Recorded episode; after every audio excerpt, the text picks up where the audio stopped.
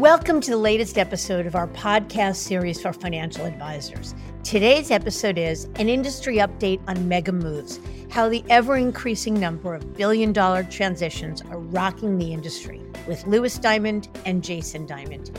I'm Mindy Diamond, and this is Mindy Diamond on Independence.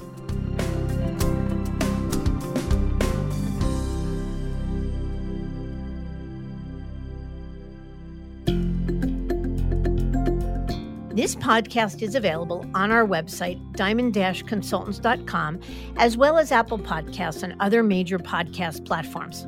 If you are not already a subscriber and want to be notified of new show releases, please subscribe right on your favorite podcast platform or on the episode page on our website.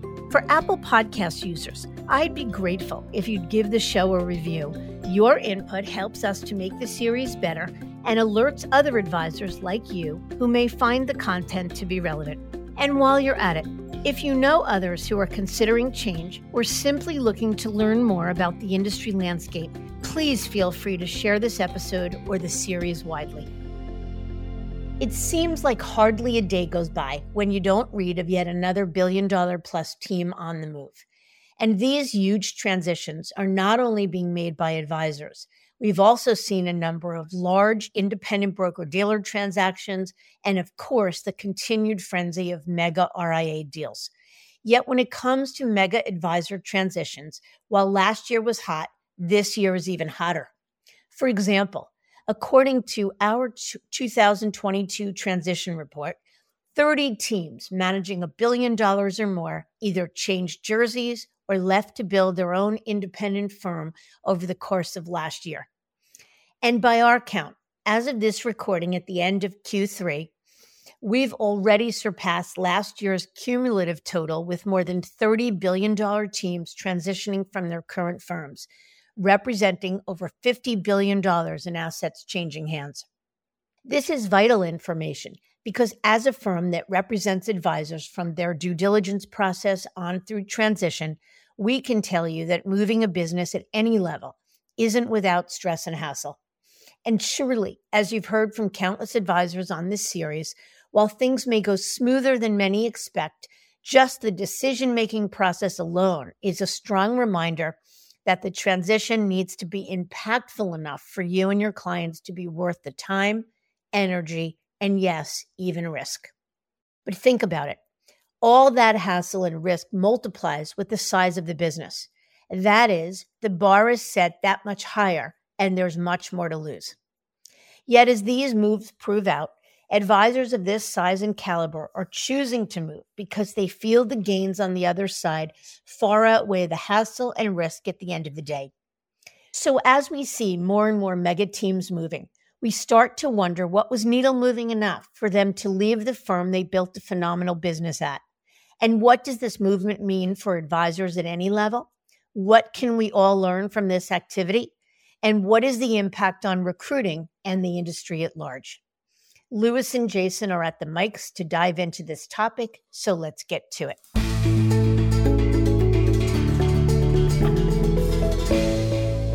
Jason, thank you for joining us today. Thanks for having me. I'm thrilled to be here. Very good. So let's dive right into it. We know that advisors are naturally a very curious bunch. So, whenever a friend or well respected colleague moves firms, they often take notice but some moves are bigger than others. Not to minimize the risk and the work that folks take when transitioning, but I think we're really talking about the biggest teams in the industry who likely had the most to lose in the transition, making moves with increased frequency. So I'm curious, in your view, why should we care about these moves and why are we talking about this today? Yeah, it's a good question. This is a fun topic, I think, because to your point, whenever anybody makes a transition, the local advisor force takes notice, right? It doesn't matter how big the advisor was down the hall. When he moves, the people in his office are going to take note. But there are some moves, let's call it the billion dollar plus crowd or the corner office mega team crowd. When they move, it shakes the whole industry. So, why should we care? A, I think advisors are a naturally curious bunch. I think everybody wants to know why their colleagues are moving, what they got paid to do so, what drove them to consider XYZ firm and not ABC. But also because what do these deals tell us about the future of the landscape? Some of the deals we'll talk about are more in the traditional space, others are more in the independent space. if you're an advisor today, what can that tell you about the industry going forward? And I think that's really more why we care beyond just gossip and curiosity. It's much more what are these biggest and most sophisticated teams moving tell me about my business potentially? Yeah, I think that's exactly right. So today what we're going to do is we're going to share four or maybe five. We'll do a bonus transition that we think encapsulates this trend. So like we mentioned earlier, there's already been over 30 billion dollar plus teams that have transitioned either business models, employers or platforms. But we're going to break into um, a handful just to take it a level deeper and analyze what we think these moves mean for the industry. So let's we'll bat it back and forth. But I think we would be remiss not to start off with the this one's part transaction and, and will become a transition. But that's the Goldman Sachs personal financial management sale to creative planning. And associated with that has been a couple of very high profile transitions. A couple teams have started RIAs. So Jason, why don't we talk about this, what this deal means, and let's just let's dive into it and share why folks should pay attention. So this is an interesting one because I think when you and I first started thinking about ideas for this, we were thinking more along the lines of traditional wealth management recruiting. And this is really more of an M&A type transaction, but I think we have to talk about it because it's been such an important and hot topic in the industry since the deal was announced. We don't know a ton of details around the economics of the transaction beyond that Goldman is alleging that they've made a profit on the original purchase. So they allege to have bought the United Capital unit for 750 million. So we'll assume that creative planning paid something north of 750 million to acquire this Goldman PFM unit. What does it mean?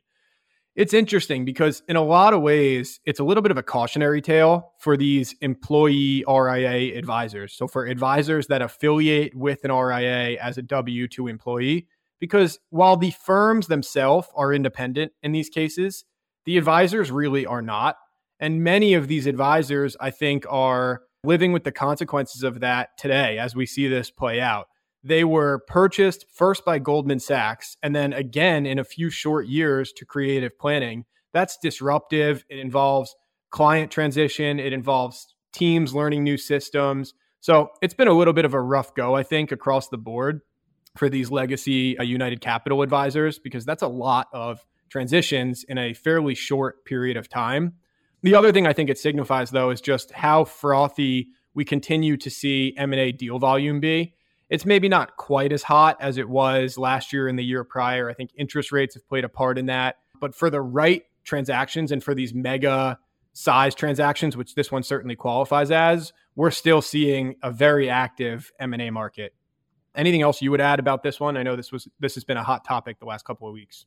I think what's interesting about this one is it honestly doesn't matter what the reported purchase price is for the unit because so much of the transaction proceeds for Goldman will be linked to advisor retention. We've already seen some fairly high profile and large groups transition out of the unit, one prior to the announcement and another one was linked right to the the timing of the of the move. It was a, a large team that launched an RIA with Dynasty, but I think we will see many many more folks exit.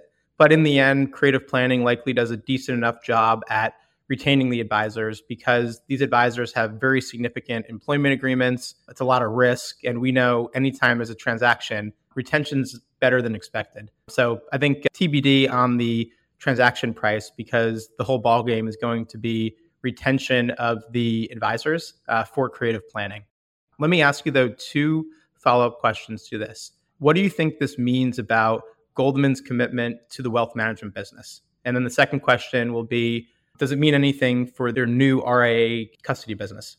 It's a great question. I think that is what everybody wants to know. And the good news is, I don't think we really have to guess. I think they're very senior, right up through the CEO of Goldman, David Solomon, have been pretty vocal about what this signifies, which is really them leaving the more mass affluent to high net worth space. I think where they want to be and where they feel comfortable playing in the wealth management space is the more ultra high net worth slash private bank kind of space, which was really what their legacy or their core wealth management channel was more catering to.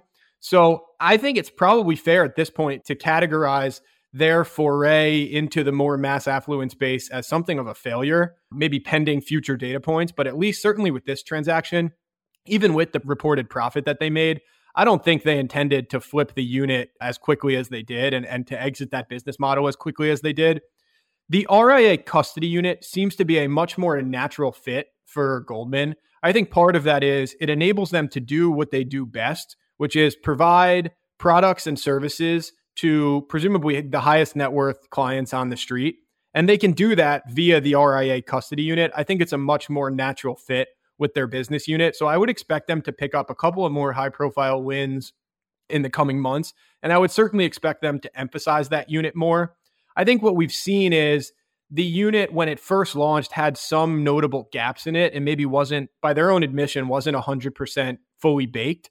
And as they continue to plug those gaps, I think it will be a much more viable option for high net worth and, and probably even more ultra high net worth teams that are looking to break away and that are looking for a custodian as an alternative to Fidelity, Schwab, LPL, Bank of New York, Pershing. Really, those four have dominated the space for some time.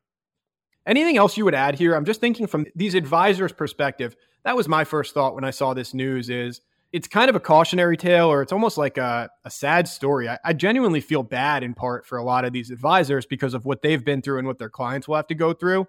Are there any teachings or anything you could learn as an advisor who's either currently an employee of an RIA or who's considering that type of move?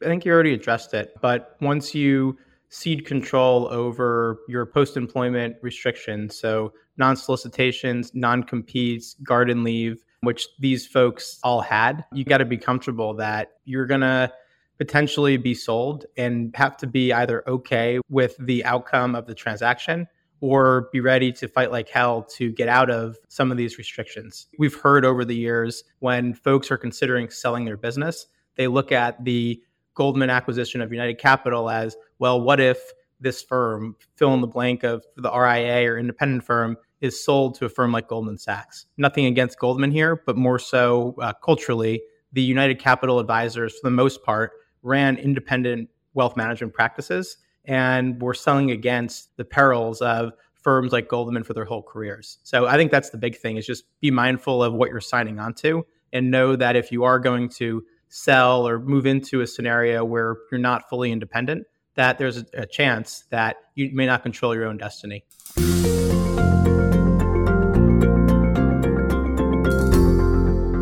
let's keep pushing forward here. I think the next deal to talk about it was a monumental deal for our firm where we represented Leslie Lauer, Becca Glasgow, and Kurt Rabinus, who made up the ESOP group at UBS. They managed in excess of 5 billion in assets under management, generated more than 20 million of production, and aside from the metrics, we're just one of the more impressive and large scale teams in the industry and I think will be the move of the year. I'm self proclaiming this as the transition of the year because of the significance of the team, but also what it meant to the industry.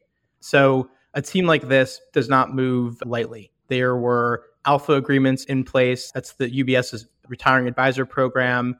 There's partnerships with other advisors. And overall, just business like this had its tentacles all over the bank. The reason this team moved and it's been publicized was because they no longer believed that UBS would allow their very specialized ESOP business to remain competitive. The interest rates they were providing, term sheets, et cetera, were not being honored.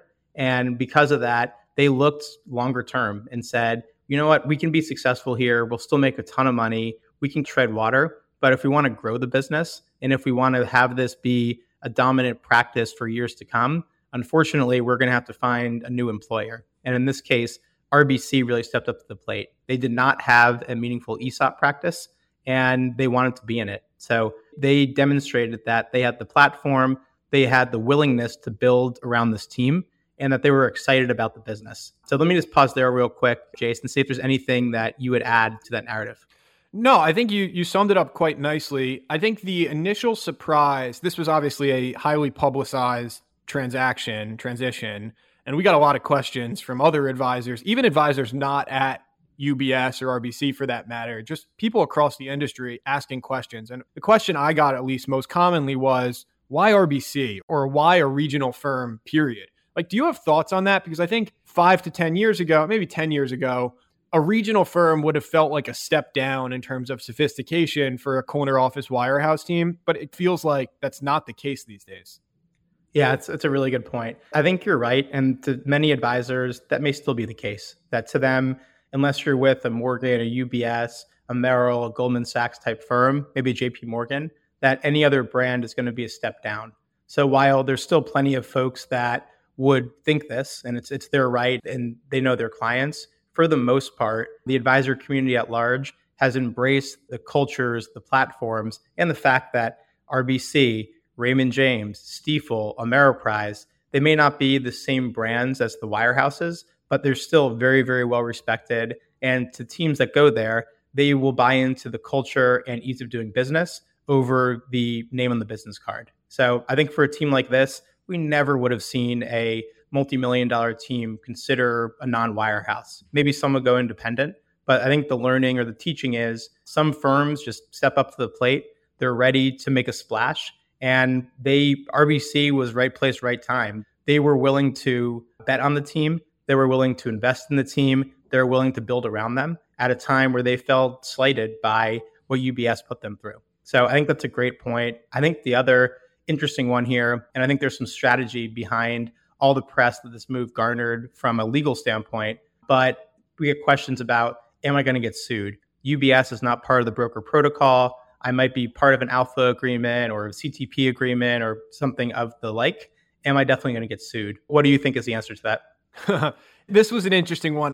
For this specific move, this is going to take a little while to play out. I think everybody saw the Advisor Hub articles about UBS file suit and then the team kind of files counteraction against UBS, a little bit messy in that regard, and not surprising at all with the transaction or transition of this size.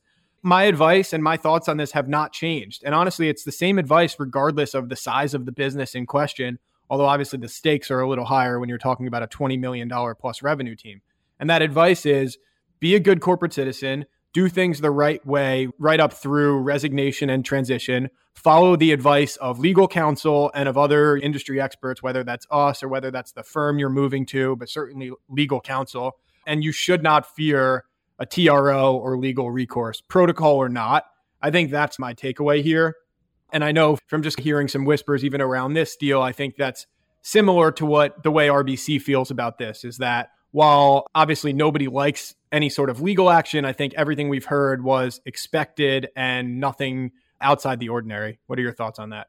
That's exactly right. A tiny fraction of teams that move, regardless of size, end up in court. This one had a lot of different elements that made it so it was a strategic imperative for UBS to make some headlines and I think in large case trying to scare folks and to having a conversation just like this because many people see that and worry about them being next. But I think you're exactly right.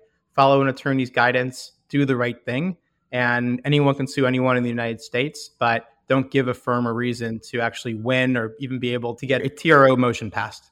No, I totally agree. And not picking on Advisor Hub, but any sort of industry press the ones we read about are oftentimes the ones that either go wrong or the ones that have some hair on them. That's nothing to do with this deal. I don't think anything went wrong in this case. I'm just saying, in general, when you read about so and so advisor in Advisor Hub was sued or was filed a TRO, oftentimes those are the ones who did something wrong, took proprietary information or emailed things in advance to their personal email, things like that.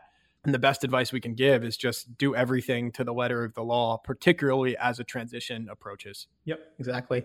So this episode, we're not using it to pick on UBS, but I think what's very interesting is in the span of two weeks, there were three billion dollar plus teams that left UBS. The ESOP group, which we've been talking about, there was a team led by Angela Mwanza in New York that went to Rockefeller, and there was a, a team in in the Dallas area that uh, went to an RIA. So lots and lots of movement from UBS. But like the narrative says, we call it the wirehouse wars for a reason. And just like that, after UBS loses three very meaningful teams that were all, I think, culture carriers in their respective markets, news broke about a $13 million, $2.6 billion team of Merrill Lifers in South Carolina that actually landed at UBS. So the team was led by Michael Velasco Jr. and Ladd Lumpkin with a number of other advisors. So maybe, Jason, if you want to talk about this deal, but I think what's very interesting is one hand you take away, the other hand you give. And this is a great example of I think the reasons why wirehouses have to keep recruiting and keep recruiting competitively. Teams are going to leave, as this was evidenced, but you have an ability to bring in the next crop of advisors through recruiting. So maybe you can spend a little bit of time on this deal and why folks should care. Yeah, absolutely. Yeah, this one uh, made us chuckle a little for exactly the reason you just outlined. So, A, I think it goes to show that not all wires are the same. And that's probably even more true as you zoom in to the regional or local level. I think they found a market that was really willing to invest in them. In fact, in this case, in this market in South Carolina, UBS actually opened an office for them. And a lot of advisors obviously like that because it gives you a voice in kind of the local strategy and footprint and, and the building out of an office. So that's one thing. The other thing is deal, I think, is an important factor that we have to mention. UBS has been very aggressive in recruiting other wirehouse advisors, in part for the reason you laid out, which is that if you're going to have advisor attrition, you need to plug those holes via competitive advisor recruiting. And the UBS deal structure is very attractive. We've heard some eye popping numbers associated with this deal, well north of 300 or even 350% of trailing 12. And the structure of the UBS deal is much less contingent or hurdle based than a lot of their peers. So that is certainly a factor. We did not represent this team, so I have no inside insight into what specifically captured their interest here, but just conjecture based upon what we know from other similar teams. That would be one. The other is there are certainly advisors to whom UBS is a great solution. I know you said that it felt at the beginning of this episode like we were picking on UBS, and that's certainly not our intention. UBS is one of the best brands on the street. They do a really nice job servicing high net worth and ultra high net worth clients. So, for a team of this size, and certainly again, I think most importantly, in a market that's really emphasizing them and really giving them resources and commitment, you can understand the appeal of a firm like UBS. I will say, maybe what surprises us a little when these massive teams get recruited to a firm like UBS, and I'd be curious to hear your thoughts here. There was an article in Advisor Hub or one of the other industry publications maybe last week about UBS cutting resources for their existing advisor force. It's much harder to get a dedicated client associate. It's harder to get T&E and other things like that approved, just generally kind of belt tightening. But at the same time, it feels like they're recruiting some of the biggest teams in the industry and paying some of the biggest deals in the industry. What are your thoughts on that incongruence? Do you think that runs the risk of upsetting their existing advisors, meaning you can't invest in my business, but you can invest 375% in this $2.6 billion Merrill team? I think that's exactly right. I firmly believe, call me biased because of our profession, but I think competitive recruiting is actually investing in the business. It might take a little bit longer for the payoff to happen, it might take a couple of years, but by paying up for top teams, which you have to, if you want to win a team like this, especially given the multitude of options available to teams like this, you have to really pay top dollar. And again, it, they, they do become profitable over time, but it's also the way to keep up the culture and make sure that there's still really successful advisors within the firm because folks are going to leave, folks are going to retire, et cetera. I do think you're right, though, that the deal structure that UBS is putting out there is what maybe feels a little bit off to advisors. The firm is crying poor on one hand and cutting expenses, like you mentioned, but paying a what they would call a fully guaranteed deal to attract talent. So I don't think anyone has a, necessarily a problem with the size of the deal because typically the, deal has to be earned. There's back ends, they have to grow, et cetera. I think it's the case here that they're handing advisors who may not transition any of their business tens of millions of dollars when they don't really have the incentive to keep growing. While you may be a three or four million dollar team who's rightfully entitled to a new client assistant or wants their manager to put on a golf event for them and you're not able to. So I think that incongruence is real. And that is that has been a reason we're seeing some UBS teams leave. One question I'll ask you, but and then I think we'll move on to the next one. What's interesting here is I don't know this team in South Carolina that went to UBS, but seeing that there was a couple billion dollar plus teams that left UBS and they joined, what was it that either this team was missing and the other teams knew, or do you think something else is at play? No, I think that's what's great about the industry landscape, and that's what makes a horse race. That's what's so exciting to me about the modern industry landscape. I think ESOP we can hold in a bucket of their own because they were in such a niche business that, as you said, UBS just really wasn't committed to the same degree anymore. So they had to leave in some ways. A lot of the other moves we saw were moves to an entirely different industry model or bucket. So, meaning people who left the wirehouse world and move to either a boutique firm in the case of Angela Mwanza, who went to Rockefeller, or as you mentioned, this team in Texas that started an RIA. That's a very different type of move. That's an advisor who says, Look, I have no objection with UBS necessarily. It's just that I think the wirehouse model is no longer right for my business. I want more autonomy, more freedom, more control.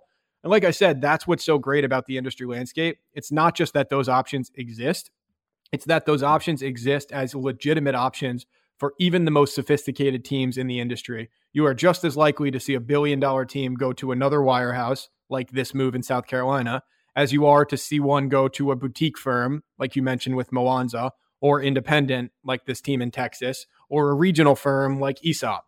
So I think it's a great thing. I think that means that the models work and that the industry landscape is working as intended. So let's pivot to a deal that was independent, independent. So this is a deal uh, or team that was headlined by a very respected advisor named Alex Harrison and his partner Mike Serino. They ran a $1.3 billion practice, independent practice, with Lincoln Financial in Jacksonville. And earlier this year, moved it to Commonwealth Financial Network. So they left one independent brokerage for another.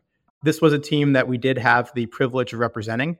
And just a little bit on the team, and then we could uh, talk about the implications. So this team had been at Lincoln for their entire careers. Alex was very senior and in, within the company, leading their, I guess, their advisor resource group or one of their like peer groups that was led by and attended by many of the most significant advisors within the firm. He saw that while he was respectful of Lincoln and all that they had helped him achieve over the years, that what got him here was not going to get him there. That the industry was moving too quickly, technology had changed a ton and Lincoln was left behind in, in the dust. And that for less cost, that there were broker dealers and platforms and RIAs that could add a lot more value to the business and would set them up for success for many years to come. We're seeing a ton of movement out of Lincoln, just like we are with many of the insurance affiliated broker dealers. And this one was a great example of, I think, the narrative that not all independent broker dealers are created equal. For a team like this, they thought, and through a lot of due diligence, realized that Commonwealth was going to help take their business to the next level, that they had a focus on service, they invested in the right ways in the business. And rather than going to build an RIA, which it certainly could have and made more money, that they thought there would be a lot of value exchanged by Commonwealth and it could free them up to really focus on recruiting new advisors and also building their practice to be two, three, four billion or much larger in the years to come. Any thoughts to share on this one, Jason, and what you think it means for the industry? Yeah, so it's interesting. This move, and actually the last one we spoke about as well, coincidentally, we're talking about lifers who made the transition. So, meaning people who had up until this time been with one firm for their entire career. I'm always fascinated when those people make a move, especially big successful teams make a move, because to me, that narrative, at least in my head, goes something like this Well, I've crushed it. I've built an incredibly successful business. But for some reason or another, what got to your point, what got me here is no longer getting me there, right? It's it the status quo no longer serves me and I need something else. I've outgrown the firm or the model. What are your takeaways when we see lifers move? It feels like that's becoming more common, seeing people who had previously been with just one firm make a move when maybe historically those people would have just waited it out and, and spent their entire career at one firm. Yeah, I think that's right. I wrote a social media post um, a couple weeks ago saying jokingly that there's no gold watches or pensions within the wealth management industry, and it's true. Like you, you, while it might be um, noble and advantageous to retire from General Motors or from IBM or fill in the blank for whatever industry, in, in this industry, it's very much a "What have you done for me lately?" type thing. So while loyalty is great when the firm serves you and you have great relationships and you can do what you need to for clients, sometimes the cultures change, the needs of a business change, the needs of clients change. And it's quite all right to go from being LOS 30 at a firm to being a rookie there, as long as the move is made for the right reasons. And most often, we're seeing these moves made for the next generation. For many folks that have been lifers at their firm, they can take advantage of their firm's retiring advisor program or sell the business internally. But that may not be the most advantageous financial situation for them. Certainly, you can get a much larger recruiting deal if you take the bid away or transition. You can certainly sell your business for much more if you sell it on the open market and, and can create a market versus more of an internal succession deal.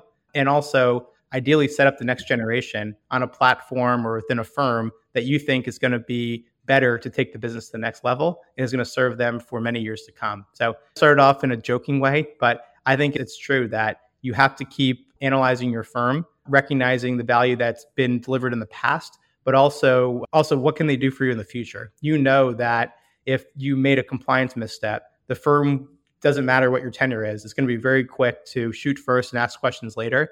I think advisors have to do the same thing. They have to constantly evaluate their firms, make sure they're in the right spot, and be okay that they may start off at LOS zero at a firm, even though they've been loyal to a firm for all these years. Yeah, I love what you just said about, particularly the part about the long term piece, because to me, that's the biggest piece of this equation. Is I think most advisors, if you ask them or if you told them exactly as things are today, that's how they're going to be five years from now. I think you'd see less people moving. I think most people could get comfortable with the status quo if you knew for a fact that it was going to continue in perpetuity most advisors might say, yeah, that's good enough.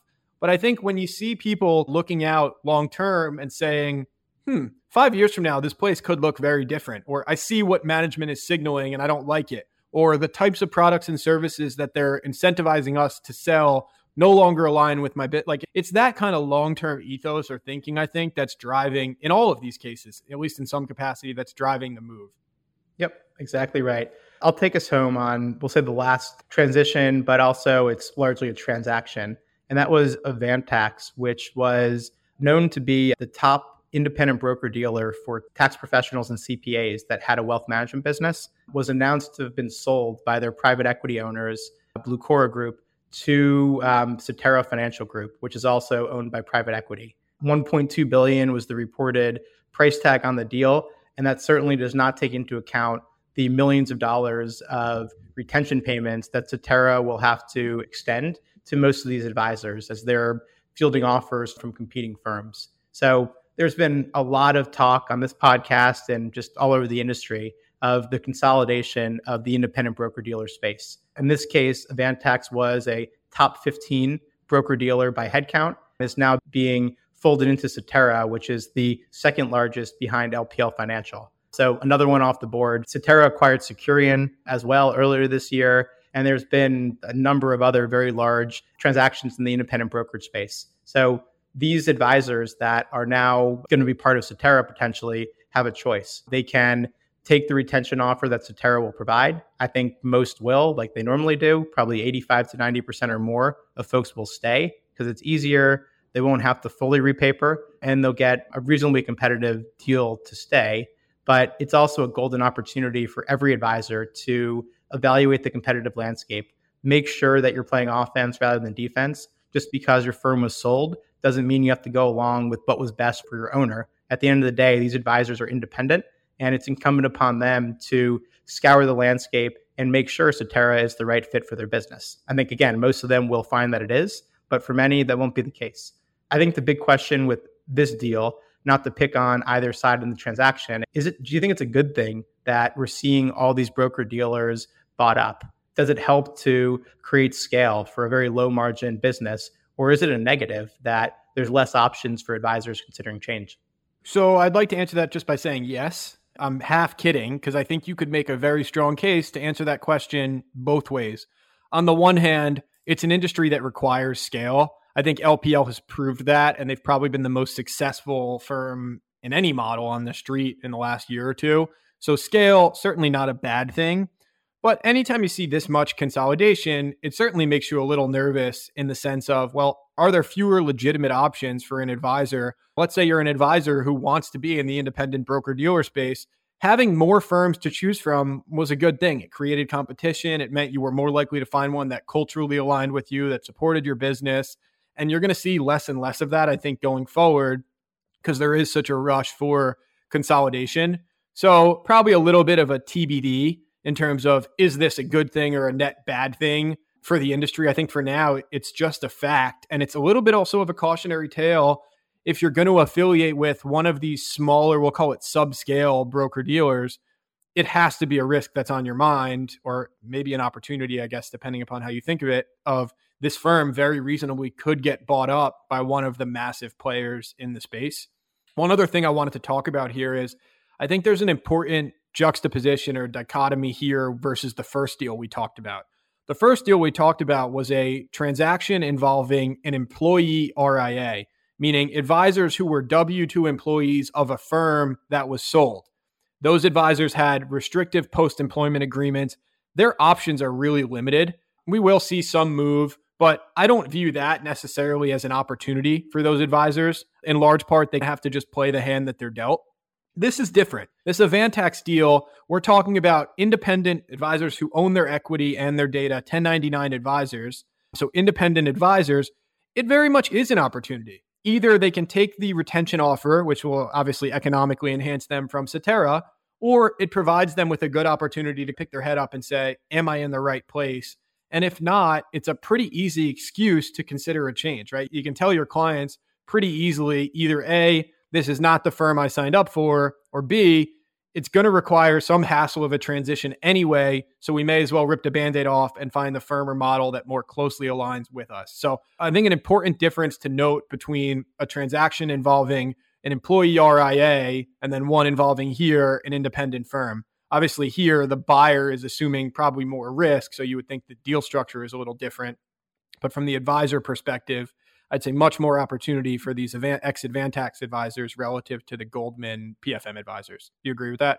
I think that's exactly right. Yeah, independent advisors always have choice. And I'd agree with what you said around is this good for the industry? This one was interesting because Avantax was so linked in the in the tax and accounting space that if you ran a tax practice or a CPA practice first and foremost, and you wanted to have a wealth management business, like this was the place that you went to.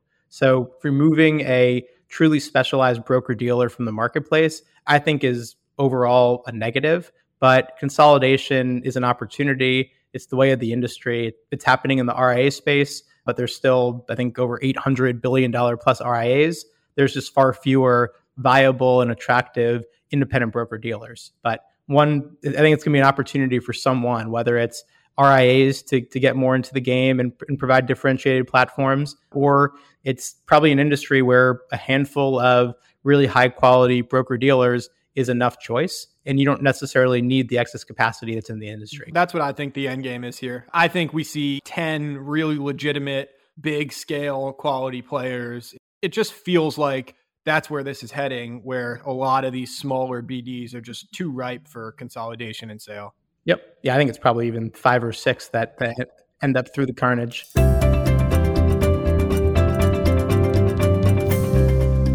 So I think that's it for today. This is a fun topic, and I absolutely think when we publish our 2023 transition report, I think we're going to be 35 to 40 or more billion dollar plus transitions. We tend to see a lot of activity between now and Thanksgiving. And I think a lot of folks are making their preparation. So we'll have to do this again and talk about what those moves mean. And in the meantime, if you want to learn about billion dollar plus transitions, but just transitions in general, we'd invite you to check out our 2022 advisor transition report. And then you can sign up for to be notified for the 2023 version. Thanks for joining us today, Jason. We'll make sure to do this again soon. Thanks for having me. Please, I'd love to be back anytime.